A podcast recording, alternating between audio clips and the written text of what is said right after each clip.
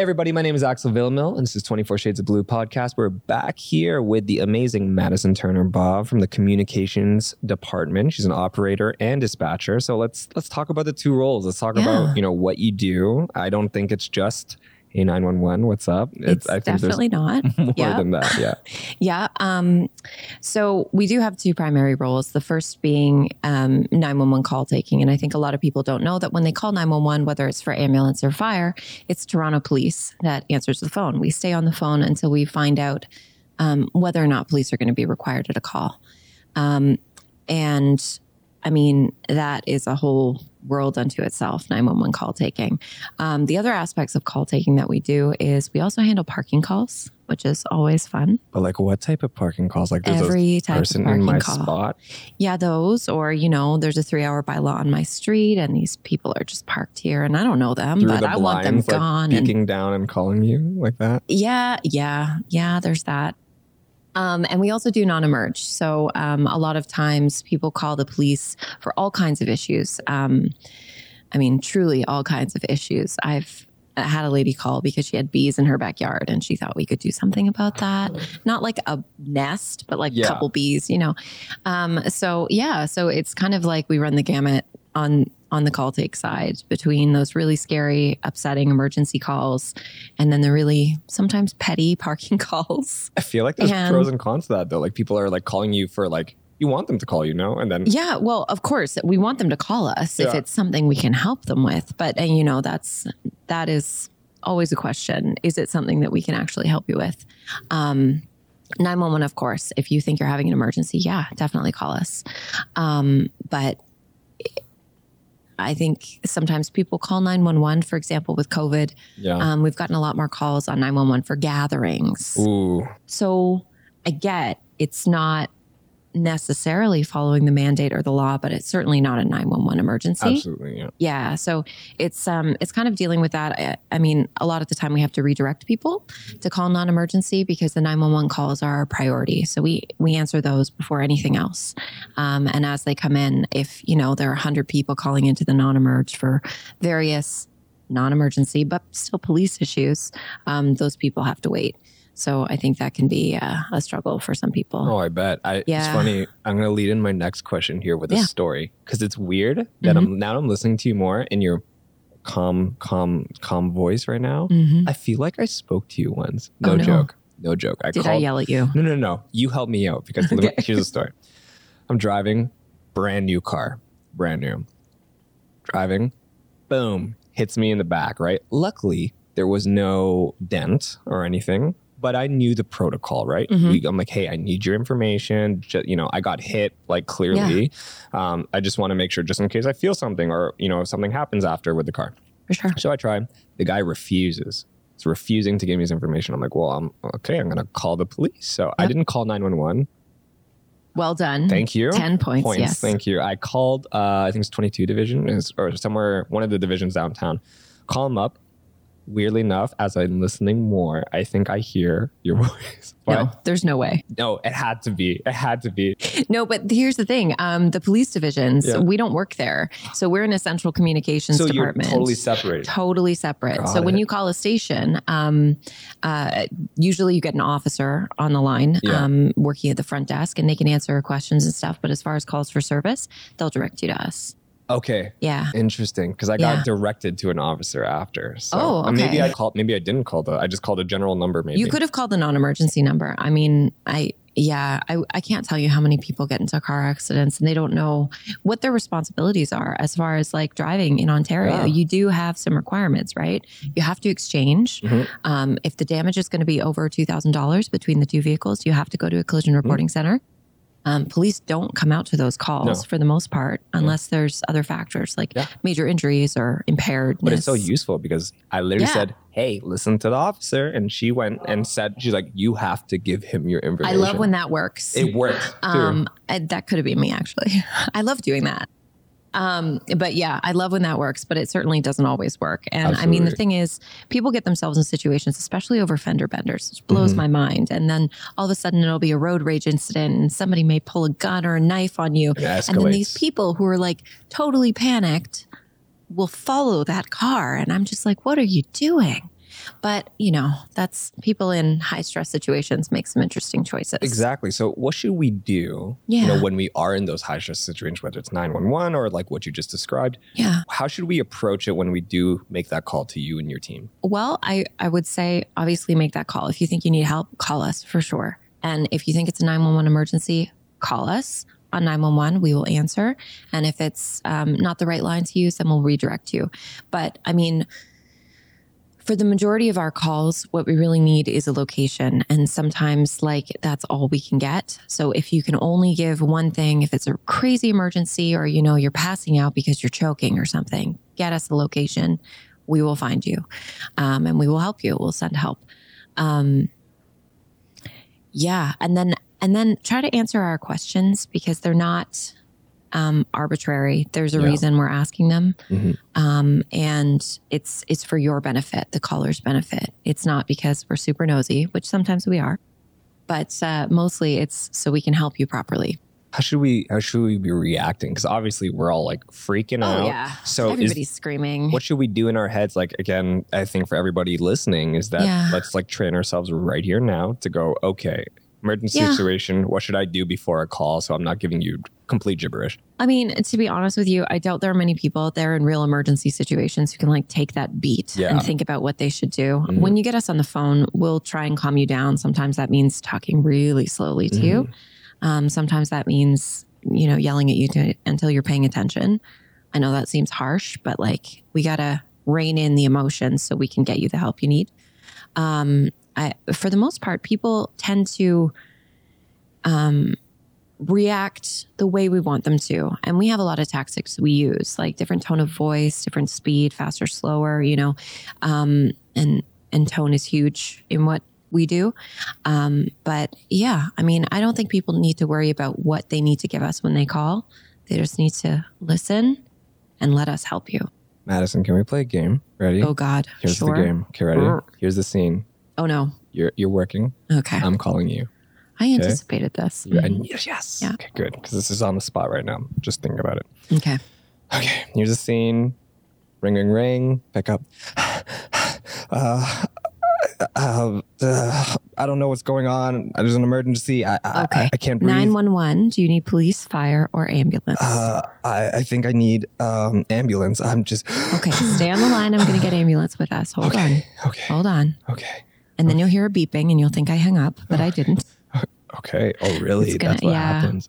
Yeah. The transfer is like this weird short beep tone okay. for fire and ambulance. So do they freak out? Is that what happens? Some people just hang up. They're like, oh my God, they hung up on me, and they just disconnect the line. But I mean, uh, for most of us, I think we try to talk to them while we're transferring. We're still on the line. We're still there. So we'll like so reassure. Good note for everybody to know now is that yes. that beep. We is, probably didn't hang up on you. Didn't hang up. Okay, yeah. great. I'm glad we did this little exercise. Yes. Okay, great. I'm happy we did this scene. Yeah. That was awesome. Um, but, you know, we noticed we were talking before. There's a lot of people that call that shouldn't be calling. Yeah. There's obviously those, you can have kids calling. Uh, I know cell phones have changed the game. Can we yes. talk more about what that has done to either help you and also things that have come in that are not necessarily emergency? In regards to cell phones, there are pros and cons. We are not super high tech. Most emergency centers aren't. Um, so when you call on a cell phone, we don't know where you are. We may have a general idea based on the carrier that you have for your phone and the towers it pings off. And sometimes that gives us a really good location, like within ten meters. And sometimes it's within a kilometer. And in downtown Toronto, like that's a hot mess. We we are not going to find you in high rises. Um, the other thing with cell phones is uh, people don't know that their old cell phones, when they take the SIM cards out, they still dial nine one one. So a cell phone is not a toy for a child. I mean, I know everybody loves that old school snake game, but the cell phone is, I know, on those old phones. So those much are the fun. Best. But no, um, don't give a cell phone to a child because they may call nine one one and then we're stuck because if we can't get an adult on the line, mm-hmm. then we're concerned this child is unattended basically. Yeah. And we have to send someone to look for them. And especially on what we call unregistered cell phones, cell phones without a SIM card, um, we have almost no location to go on. Of course, yeah. So it's, yeah, don't give your kid a cell phone. Also, Speaking of cell phones, I think it's the iPhone that has some sort of emergency setting where if I you hit the volume button. I do it all the time, button, and I'm so scared I'm about to call nine one one because it's about to. It's like counting down at five. So four, it happens yeah. a lot in the morning, I think, when people are like silencing their yes, alarms. Yeah. Oh my God. So I don't want to say disable that because if you think you might need it, yes. obviously it's a feature to use in emergencies. But yeah, be careful with your phones. Pocket dials are huge. And then we just, I mean, oftentimes you hear like crazy noises and you're like, oh my God, is this person in serious trouble? No, it's in their pocket. But you can't necessarily tell that. It sounds like you're in the lake. So. Of course, yeah. yeah Unless you so. hear really good gossip and you're like, no, I, can't I mean, sometimes you're like, did. what's going on here? Is yeah. that a T V show? Is this like the most dramatic life of any person ever? What's happening? Um, no, but it, just be careful with your phones because it is, it takes up our nine one one lines. The other thing is, if you call nine one one on a cell phone or a landline and you hang up on us, we have to call you back. So that takes a nine one one operator. So if you do call nine one one by accident, stay on the phone so we can answer you and you can tell us there's nothing wrong and then we can move on. Because the dialing back, the waiting for you to pick up, possibly leaving a voicemail message, it's really time consuming on a nine one one line. And that means someone else may not be able to get through. Of course, of course. And the, the resources, like, or you only have so many people that are there and, and, and you guys need to be to the right people at the right time. So it, it's hard. Yeah, yeah. Um, resources are always an issue, especially as the city grows, right? Mm-hmm. I mean, um, and that's why sometimes people dialing in for parking, which by the way can be done online, so check that out. Okay, super easy. Let them know. Um, and non-emerge, like those calls sometimes have to wait an extended period of time. I will also say there are a lot of things you can do on our website as far as reporting for non-emergency issues. Um, We have a phone reporting situation where we can have an officer call you back for things like, um, you know, your bike was stolen or um, uh, not so much for crashes. That's something that you actually do have to go to the collision reporting yes. center for if you want to report. Um, but smaller crimes like um, damage to your vehicle, mm-hmm. done in a parking lot or theft from your vehicle, that kind of thing. It can all be done on our website. Or I can have an officer call you, but it can take a significant amount of time for them to call you back. So if you do it online, it's super easy. You just enter the information and then an officer will look into it. But they don't have to go through all those, what's your name, what's the location exactly. questions. It saves time. Absolutely. And yeah. we'll put that link in the description so everybody can get yeah, to it absolutely. too. It's, our, it's a great resource. Our big question, I think, from everybody here in the studios for you is what's that, what's that call? What's that top of the call, top of the story? I can't even say it. What's that big one? I mean, I've had a couple when I was pretty new on the job. I had a call that affected me, not because like anything terrible happened, but just because my adrenaline was up so much during the whole thing. So I was on nine one one and I got a call from this woman and she sounded out of breath. And she said, I need help. My mother is trying to jump out the window. And I was like, whoa, yeah. Um, and so I'm getting ambulance on the line. I'm getting fire. We don't know how high, high up she is, right? If it's a high rise. Um, so as the call progresses, I get more details. Her mother has mental health issues. She's been diagnosed with multiple disorders. She has a history of attempting suicide. And as I'm speaking to this woman, she's more and more out of breath. Mm-hmm. So I kind of get a picture of what's going on. She's physically holding her mother halfway out the window. Yeah.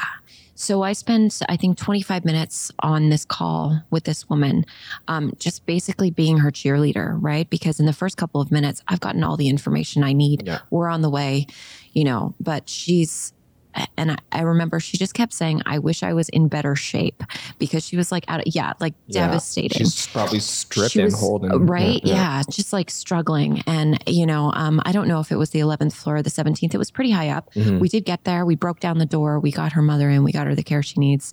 But for me, like as a new dispatcher and call taker, that was a big one. Yeah. And um, the thing is, you don't realize because you're trying to be the calm person in the situation. So the whole time I'm trying to remain cool, not like elevate my tone or anything to freak her out further. And then by the time I got done with that call, I was just like, like I needed a nap or a run. I would just, my adrenaline was just all over the place. And I was just wired. Like, right? How do you handle your mental health on a day to day with all this? That goes well, sometimes on? You have to take a beat and take yeah. a walk and, you know, um, take a minute after a call like that or, you know, go for a break outside or something. You have to, because we have to be in the right frame of mind to deal with people's emergencies. And when mm-hmm. people call us, it is like it's the worst day of their lives, right? Sometimes that's because their brand new car was hit.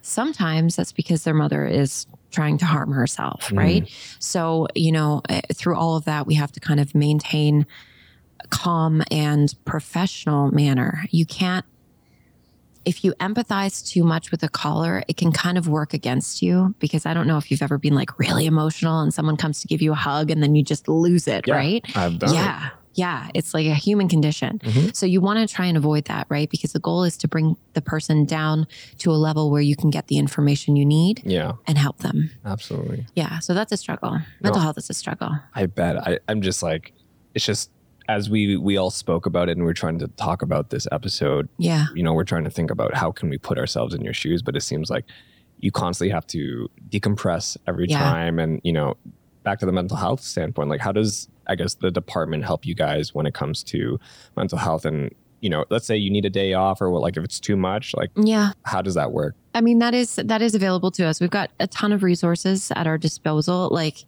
mental health and mental health well-being in policing, I think is um, a newer kind of aspect that they're paying more attention to. And when I say newer, I mean like in the last decade or two, right? Like it used to be, you know, a police officer dealt with a horrible call or whatever, like, you know, rub some dirt in it, get back out there, yeah. keep going, right? Mm-hmm. So we are moving, I think, progressively towards um, dealing with those um, mental health uh, results, I guess, those those reactions that you have and the way it can just build up and build up and build up when it's everything you're doing all day, every day when you're at work. Um, so it's good in that way. Um, but as I'm probably going to say again, it's the weirdest job you'll ever do. And I'd like to ask someone to kind of see it from our position. It's almost impossible because there are so many aspects of our job that are super yeah. weird. Like I, I couldn't even, you know, skim the surface.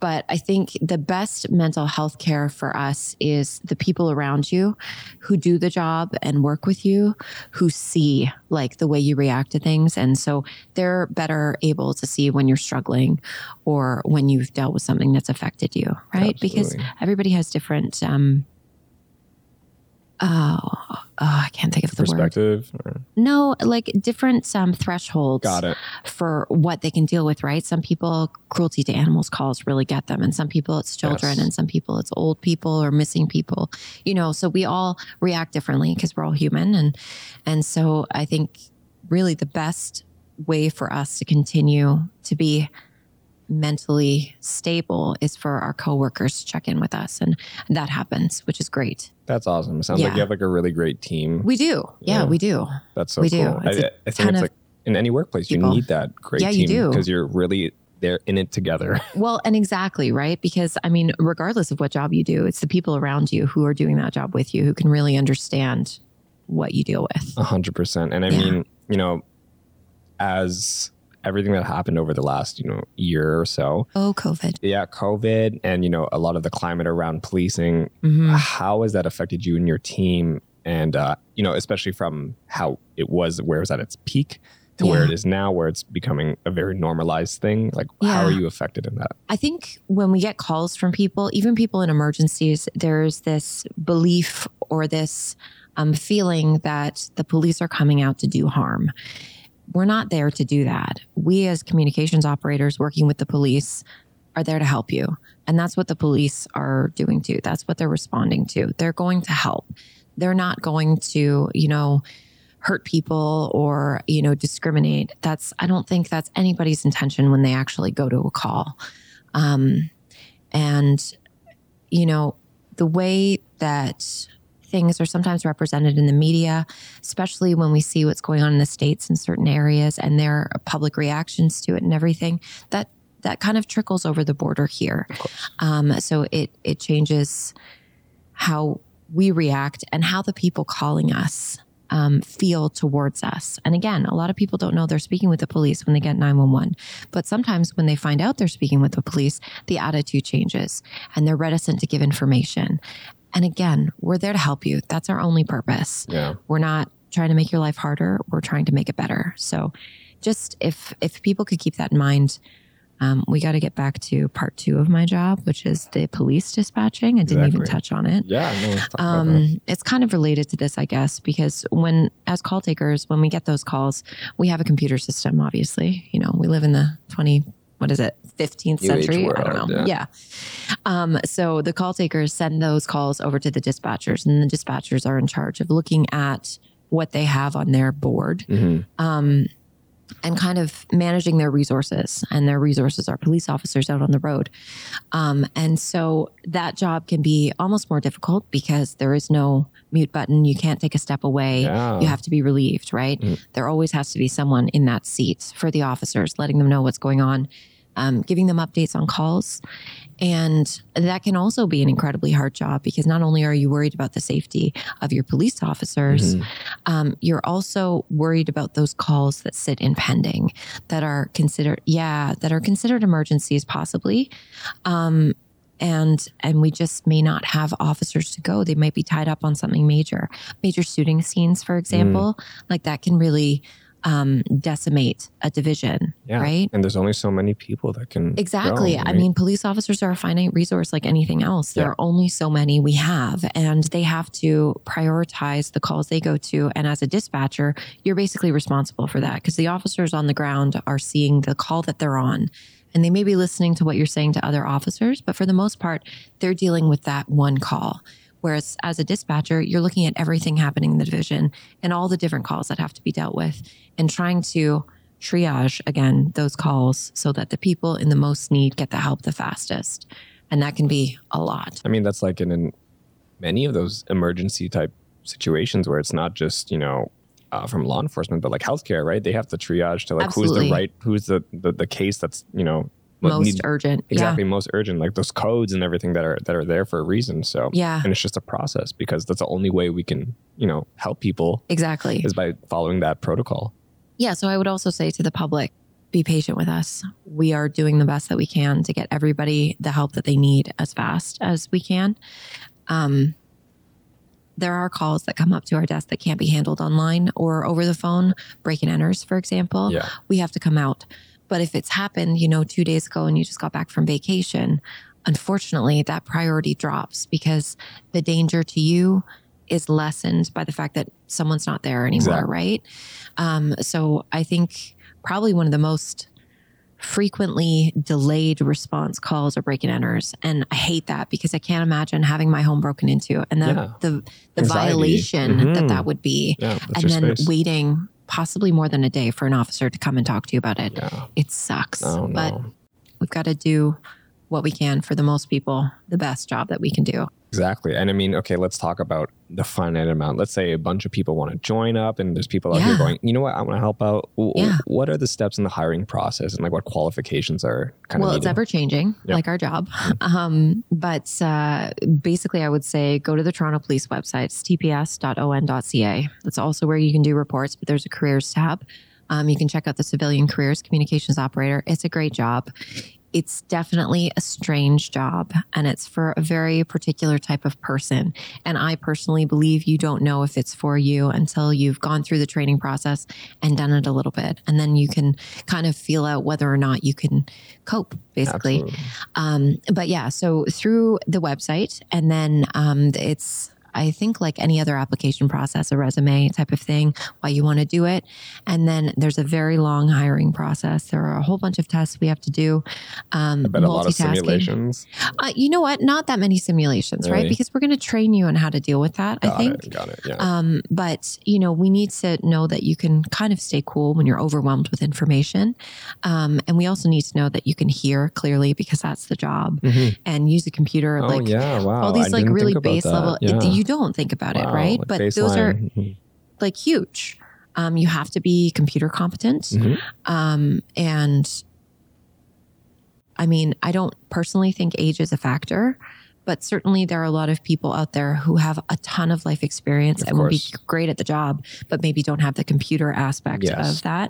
And then you know, vice versa, there are a ton of people who are super computer savvy, but have maybe very little life experience. Yeah. So how do you talk to people? That's a job. You're constantly it's talking huge. To people. It's yeah. huge. It's huge. I, I, it's, you know, you don't think about those aspects when, we looking from the outside in, because like, yeah. can they be personable? Can they like calm somebody down into that yeah. situation? And um, I even had a friend who was applying to be a doctor, and it was like a very prestigious program, and he was so smart, yeah. but was not personable at all. No so, bedside manner. Exactly. No bedside manner. So he couldn't really, you know, speak about those things that um, to calm somebody down during a, a heavy situation uh, yeah. or, or, or um, an unfortunate, um, I guess, uh, news to tell. So in your yeah. situation, yeah, we, we all have to really think about that. You have a lot of layers yeah. to the person that's on the other line. Again, we have tactics. We have ways we can discuss and get people to come around to um, providing us the information we need. But yeah, you have to be able to talk to people. I mean, if anything else in the job, that is probably the most important aspect, is your ability to understand people and make yourself understood as well. Absolutely. Well, yeah. you've been doing this for a while. So I just want to ask you, you know, why do you do it? You know, um, why do I do it? I don't know. I, I guess every day you go into work and you get to help somebody, which is awesome. And I mean, there are levels to that, right? Sometimes yes. you get to help people in a really horrible situation. And sometimes you get to help people with parking. And sometimes, you know, like any other job, you have just a totally awful day at work and you go home and you don't want to talk to anybody. Like I, my poor family and friends, I do not talk to people on the phone anymore because oh, it's I bet. all I do all day. Like, I don't want to talk to you on the phone. Yeah. I, I would say we could meet up, but COVID. Yeah, um, yeah. So like, text me. I don't want to talk to you. Uh-huh. Um, so there's... That is definitely a downside to it. Um, but yeah, I mean, you get to help people. It's an awesome feeling when you really get to, you know, reach out and touch someone's life in a positive way. Um, I know we have an aging population right now. And in my experience, we're seeing a lot more um, issues with dementia mm-hmm. and older people um, living alone, unable to care for themselves, or getting to the point where they need more help. Um, and, you know, sometimes we can't help them. But I know I was working one night, it was a midnight shift, and we got this call from a lady who sounded elderly, and she was lovely, but she was kind of, she was a little rambly. Mm-hmm. We were concerned. So I sent officers to go and see her. Yeah. And um, there was really nothing they could do immediately to help her. She was functioning enough, but yep. she was obviously like moving towards that stage where she was going to need more assistance. But at the time, like they made her a cup of tea and they had oh, a conversation with nice. her. And I was just like, like, it, it's what you not, don't see. Mm. It's, you don't see mm. it, right? Mm. It's not an aspect of policing that you would expect. Um, but so much of what they do is community outreach. And I think being able to help people and touch people and, you know, be there when they need someone is amazing. It's a great feeling. Amazing. Well, thanks for sharing all that. And um, I'm so happy to learn about everything here. And uh, I'm really sure the public is going to be really glad to hear all these things. I hope so. We love you, Toronto. Amazing. Well, everybody, this is twenty-four Shades of Blue. It's Madison, and we're out.